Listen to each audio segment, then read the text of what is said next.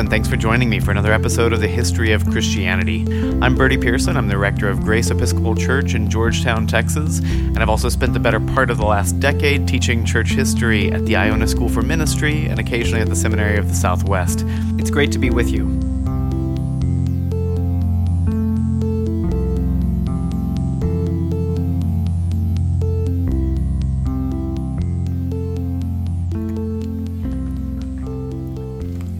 One of the classic critiques of Christianity is that if God is completely good and completely loving, why did he create a creation where that is not reflected? We have so many things wrong with this creation. We are currently in the midst of a pandemic in which over 200,000 Americans today have died, over a million people across the world. It's this random, awful virus that's just killing people right and left. As of today, we are still in an election year. There is a lot of political strife in our country. People are angry at each other. People are dismissive of each other, unkind to each other. And what's more, we live in a world where there is all this history of violence and bloodshed and cruelty.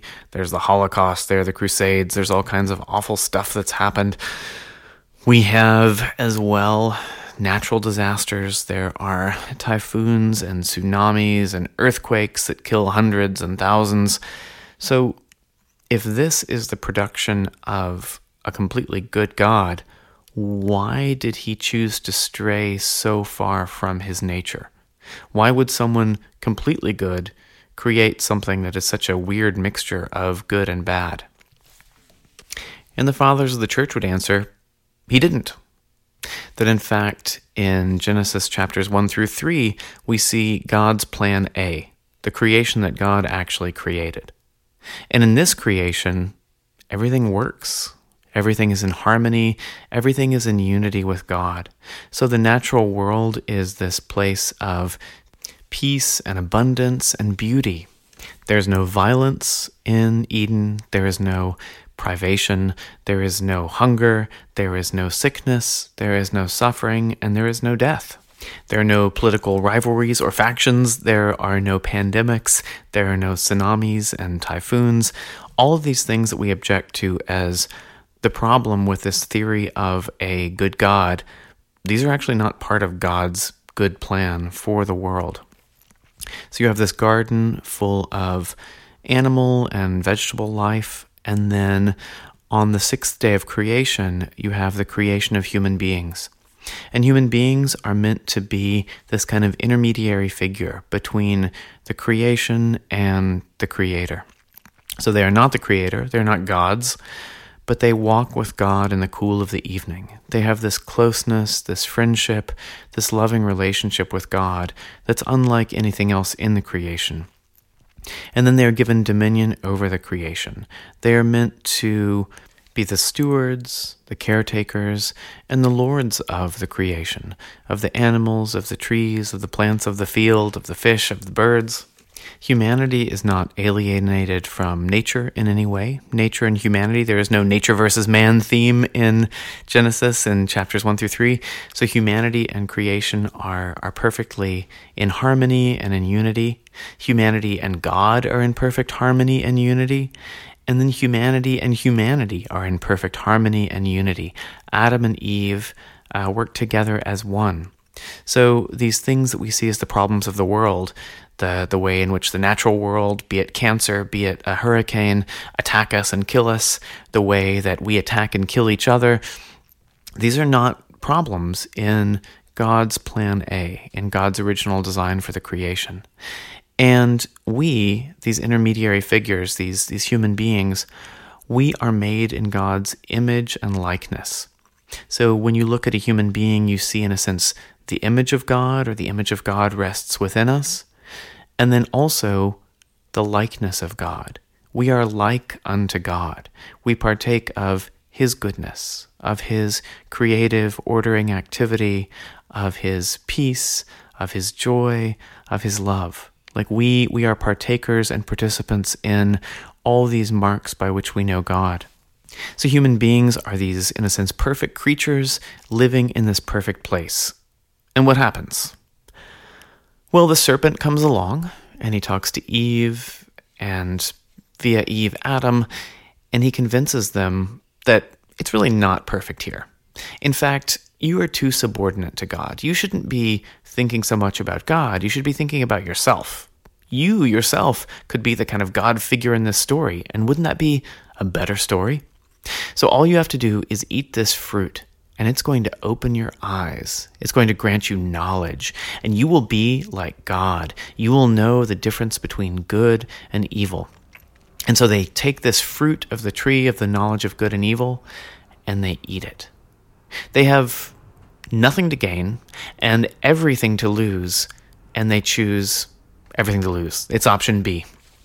Just as an aside, if you look at a Renaissance painting of this moment happening, You'll see Adam and Eve and the serpent, and then the fruit which they're being offered is almost always an apple. But that's actually not in the text. This convention comes from kind of a Latin play on words. So when St. Jerome is translating the Old Testament into Latin, he notices that there is this fruit that is bad. And in Latin, malum means apple, and malum can also mean wrong or bad. So in calling it an apple, it's sort of like this this little play on words. It's both bad and it's a fruit, but it's not actually an apple. In any case, they take the fruit, they eat of the fruit, and in fact their eyes are opened, and they do know evil and good. Before they didn't know evil at all. All they knew was good. And through this act of turning against God, of rebelling against God, of breaking one of God's only commandments that He has given them in the garden, they fall. And before this, they had such a tremendous amount of freedom, such a tremendous amount of, of kind of pure joy of living in this beautiful, peaceful place where they themselves and God and everything was just kind of full of peace and joy and love. And they had this one commandment that they had to follow this one fast that they had to keep eat of any tree of the garden except this one, the tree of the knowledge of good and evil. And that was exactly the one they went to. They had everything to lose, nothing to gain, and that's what they did. And for the fathers, this was not strictly a question of how humans came to encounter death, how humans came to be creatures that died instead of creatures that lived. Uh, this was a change in the whole nature of creation because humans were this necessary intermediary between God and the natural world. They were meant to have dominion over the world, they were meant to be the kind of priest of creation that offered back to God uh, that which God had created. So they were the sort of um, they were a microcosm of the creation, and they existed in this essential role between God and the creation. And when they rebelled against God, then the whole creation was allowed to rebel against God as well. So water goes from something that cleans and refreshes and purifies to something that can drown you. Bacteria presumably go from something that live in a symbiotic relationship and help you process food to something that's actively trying to kill you. And lions and tigers and bears go from being furry friends to being predators of humanity. In the garden, you see Adam and Eve acting with perfect accord, with perfect love, and then immediately afterwards, you see Cain and Abel, one trying to kill the other. And strife between humans becomes normal. War becomes normal. Bloodshed becomes normal. Betrayal becomes normal. All because of this one moment when humanity decided to turn our backs on God. For the fathers of the church, all humanity is in a sense contained within Adam. We might think about it in modern terms as though the DNA for all humanity is in Adam's DNA. Kind of the whole future of the human species is contained within him. He is the whole of humanity personified and the origin of humanity. Here we might have to take a tiny bit of a rabbit trail into the question of Adam and Eve. Were they real people? Were they actually the first people? Were they the first people in the garden? Were they the first people that had a consciousness of God or a relationship with God? Were they the origin of every single human that is? If so, then when they leave the garden, how do they get wives for their children? As people living after the Enlightenment, we have this very intense need to know is this historical fact which we equate with truth, or is this just a story? But when we're speaking in religious terms, the truth that we're looking for is not primarily just a question of historical fact. So there can be a historical fact like the date when Texas was founded that really doesn't contain much religious truth for us. You know, if it's 1836, if it's 1886, if it's 1729, that doesn't really tell you very much about God. That doesn't give you any sort of religious truth. It may be an absolutely set, fixed historical fact, but it doesn't really enlighten you in any way about who you are in relationship to God, what God wants from you. Conversely, you can have something like one of Jesus' parables. And in none of the parables does Jesus say, there was actually a farmer, and his name was Larry Jones, and he lived in uh, rural Kansas in the 1840s. And on February 16th, 1847, he went out to sow. And he broadcast his seeds everywhere, and some of them fell on their path, and some of them fell among thorns. Like the the fact that there was never actually a farmer that did this, or the fact that there actually was a farmer that did this, that in no way impacts the truth of one of the parables of Jesus, because they're meant to tell religious truth. With all of them, he's saying, To what shall we compare the kingdom of heaven? Not, here's a here's a neat factoid you know file this one away in case it ever comes up on jeopardy he's trying to tell you about your relationship to god God's will for humanity, uh, where we're headed in terms of our relationship with God. So it's it's not that kind of truth. So there are some stories in the Old Testament which are 100% based on historical fact, but through those historical facts, God is teaching us about himself. He is revealing himself to us. There are other things in the Old Testament, like the Psalms, like the Song of Songs, that are in no way claimed to be historical fact. They're poetry that people wrote, and God is using that poetry to reveal himself to us, to teach us about himself. And there are lots of things that are somewhere in between. So if there were two people at the beginning of time. The first two Homo sapiens sapiens were actually named Adam and Eve, and this is the story of how those first two Homo sapiens sapiens came to be the people that we know today in terms of our species, that's great. If there were never two specific Homo sapiens sapiens named Adam and Eve, but instead Adam, as it does, just means man in Hebrew, and this is a huge statement about what it is to be a human being, what God intended for the creation, what the creation was initially like, etc., etc but it's not a biogra- biography of two specific individuals who lived in the ancient Near East X number of hundreds of thousands of years ago. That also doesn't really matter. What matters is the truth that God is trying to convey to us through this story. So, whether this is more like a parable, whether this is more like a history, I don't find a super pressing question. And I'm sure I'll find out on the other side of the tomb and I'll say, huh, well, that explains that one. But that's not really what we're talking about here today. Just a little aside. So, Adam and Eve, they eat of the fruit and they fall and the whole creation falls. They rebel against God and the whole creation. When they are absent from their intercessory role, the whole creation begins to rebel against God. And if God is the source of all life, if God is the source of all being, then if you are rebelling against all life, if you are rebelling against all being, the only places to go, if you want an alternative to God, are non being and death. And so death is ushered into the creation. But death is not God's creation. God didn't say on the eighth day, and now let us create death. That never happened. Death is what the creation does when it wants to run away from God. Death is the ultimate rebellion against God. Non existence is the ultimate rebellion against the source of all being himself. And if you look at early rabbinic literature, they will talk about how death and Satan and the cause of all sin, these are exactly the same thing. There is no distinction between these three things. So when St. Paul says that the final enemy overcome by Christ is death, he doesn't mean that in a sort of metaphorical sense or like, oh, he came back from the dead, so, you know, that one's that one's done. He's actually speaking literally that death is the enemy of God. So God did not create a creation in which everybody was bound to die, in which everyone was bound to suffer, in which the natural world was bound to create cancers and hurricanes and earthquakes. Instead, God created a creation in which everyone was bound for love and joy and peace and harmony and beauty. But this one act of rebellion shifted all of that.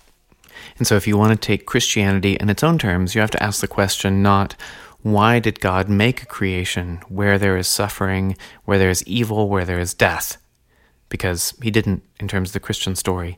You'd have to ask, why did God create a creation in which there was the possibility of suffering, the possibility of evil, the possibility of death entering into creation as a rebellion against God?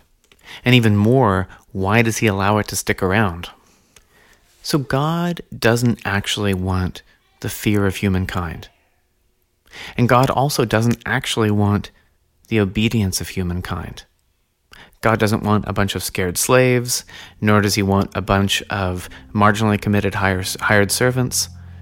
What God wants, Jesus tells us, are sons, sons and daughters, children of God the Father who are motivated not through fear of God, not through fear of being beaten, not through a desire for pay or reward, or the fear of the reward being withheld from them, but through love.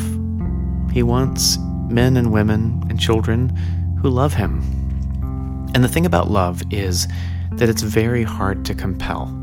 So I can certainly scare you into giving me your wallet if I hold you up with a weapon or something. Or I can say, you know, if you give me your wallet, if you give me that paltry $20, I promise to give you this huge stack of $100 bills. And I'll just, I'll buy that wallet. I'm a wallet collector, and that looks like a really nice wallet. So why don't I give you $80,000 in exchange for your wallet?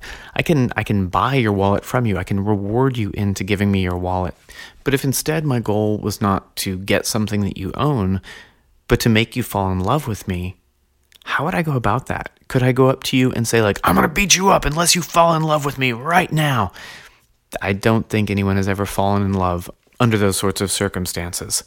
I also don't think that if I said, I will give you $5 if you fall in love with me right now, even $500 or $5,000 or even $5 million, that you could just fall in love with me on command. Like, I, I don't even know what that would look like. That's sort of an absurd thing to think about because love can't be compelled through threat nor through reward. Love is always a free gift.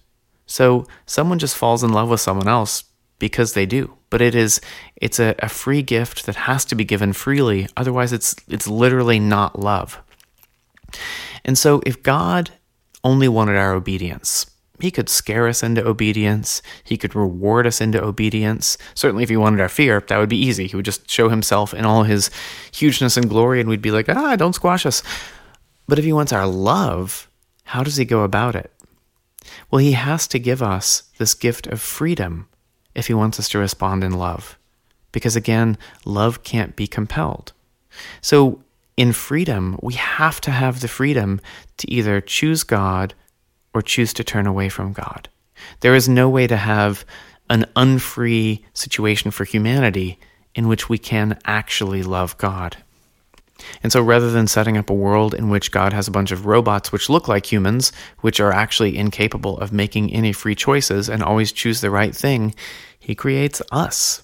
He creates these relatively free beings who can actually say, today I'm going to go give a blanket to a cold homeless person, or today I'm going to go steal a blanket from a cold homeless person.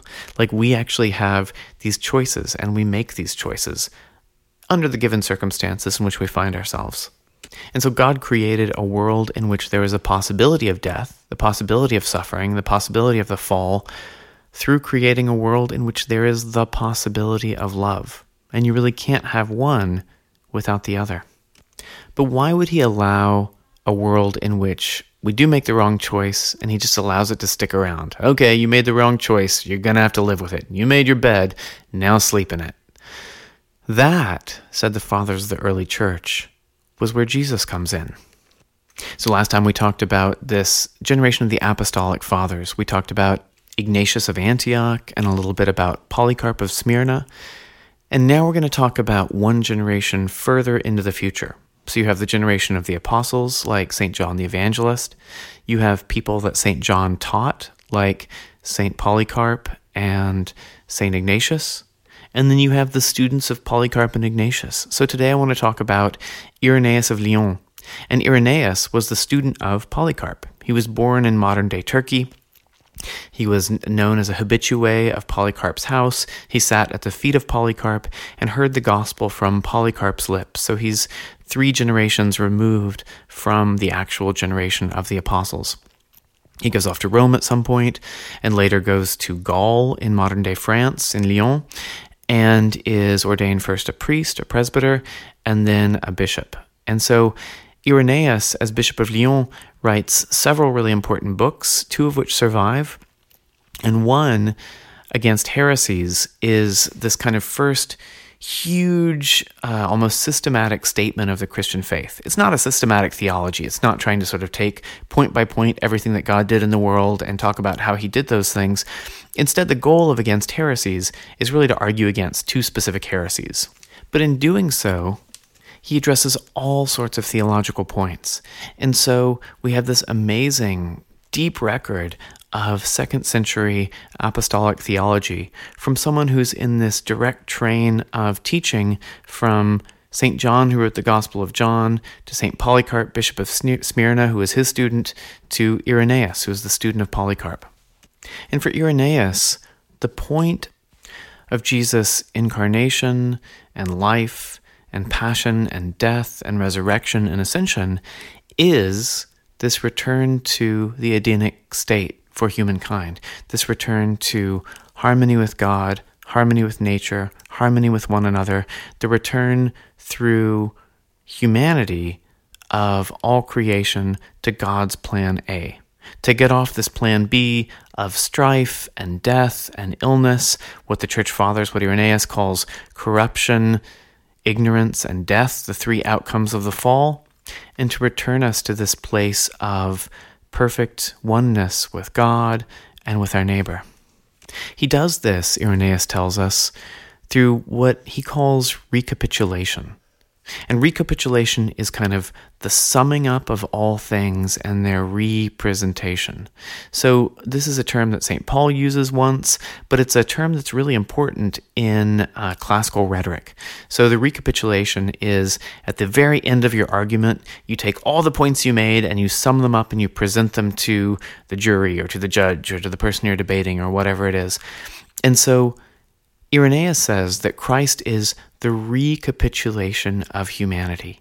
He takes all of humanity, kind of sums it up in himself, and represents humanity in a different way, changes the whole of humanity. So the whole of humanity was contained within Adam, and now the whole of the true humanity, the new humanity, is contained within Christ.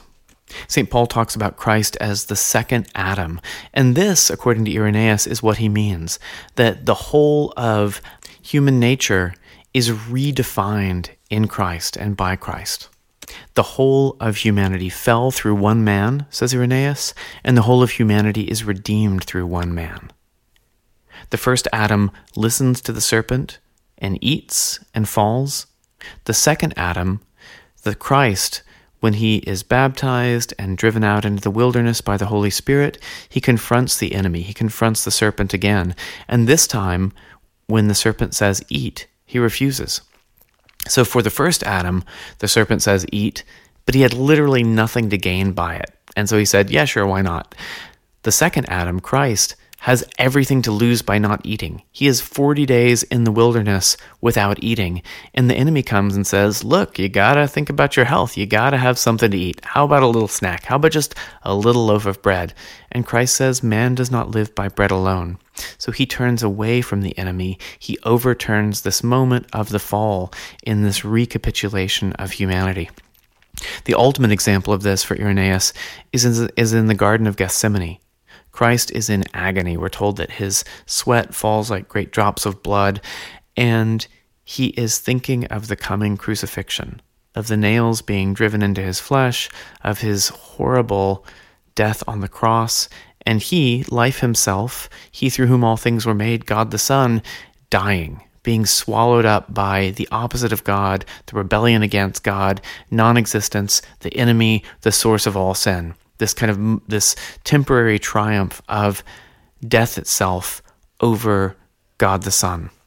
And in horror at all of this, his humanity cries out, If this cup can pass from me, then let it pass from me. But then his humanity almost answers, in accord with his divinity, Not my will, but thy will. So in Christ, the human will and the divine will are completely united. They're in lockstep. His will is God's will, and God's will is his will. And there's this complete and total overturning of Adam's desire to put himself first, his will first. It's an overturning of this human nature to be self worshipping, self idolizing.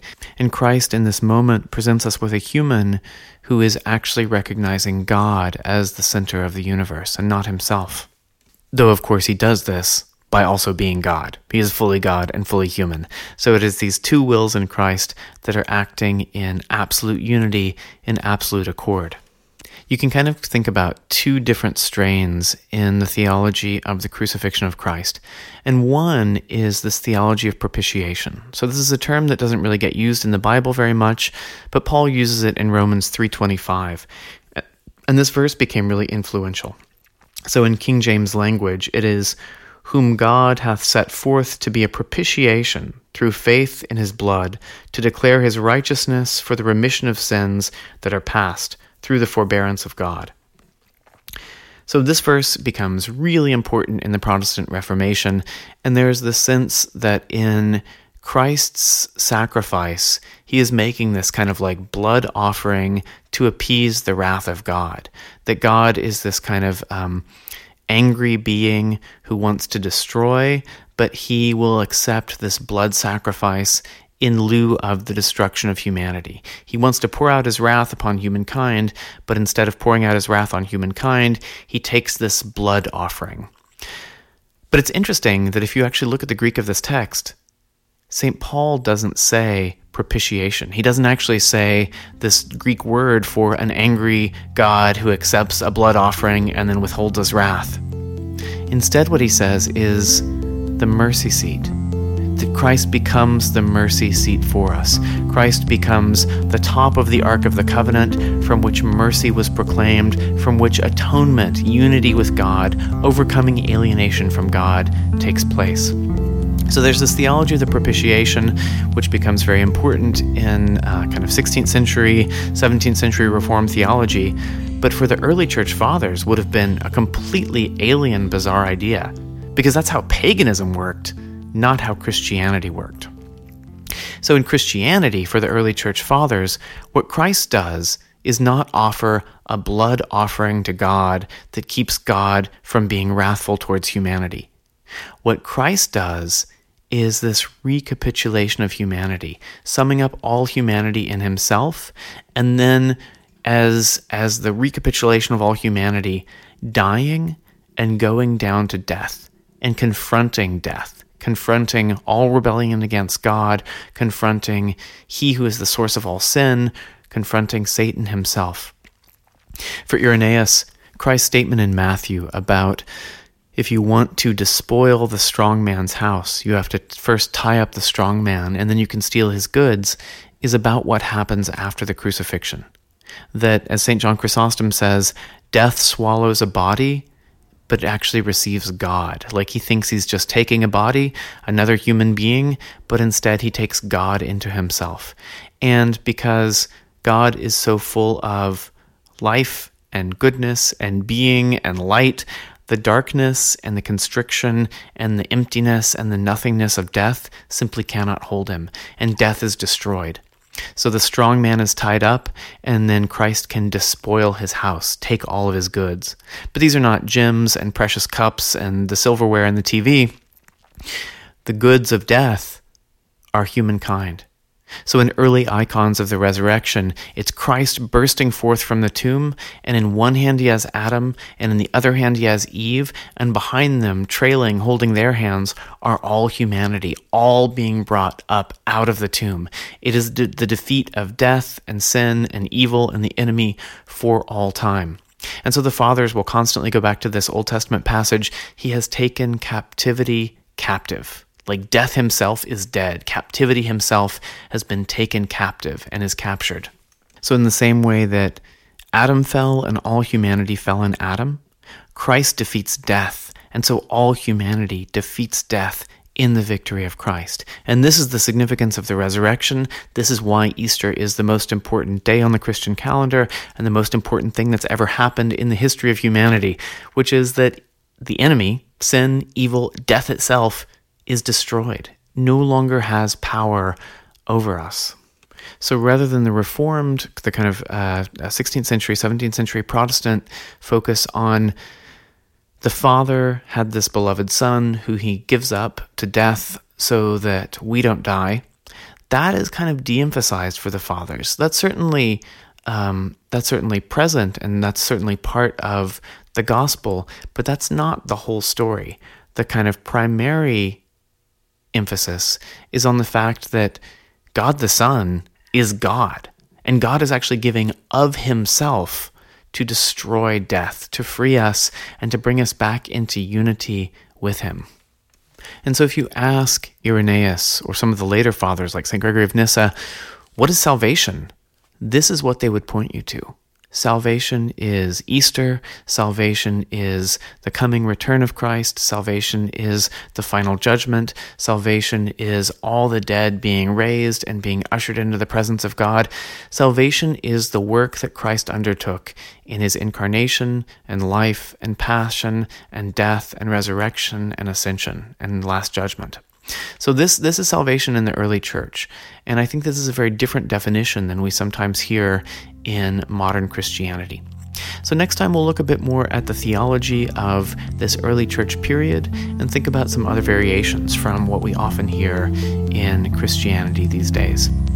It's been great being with you to explore the history of Christianity, and uh, I will see you next time. Thanks.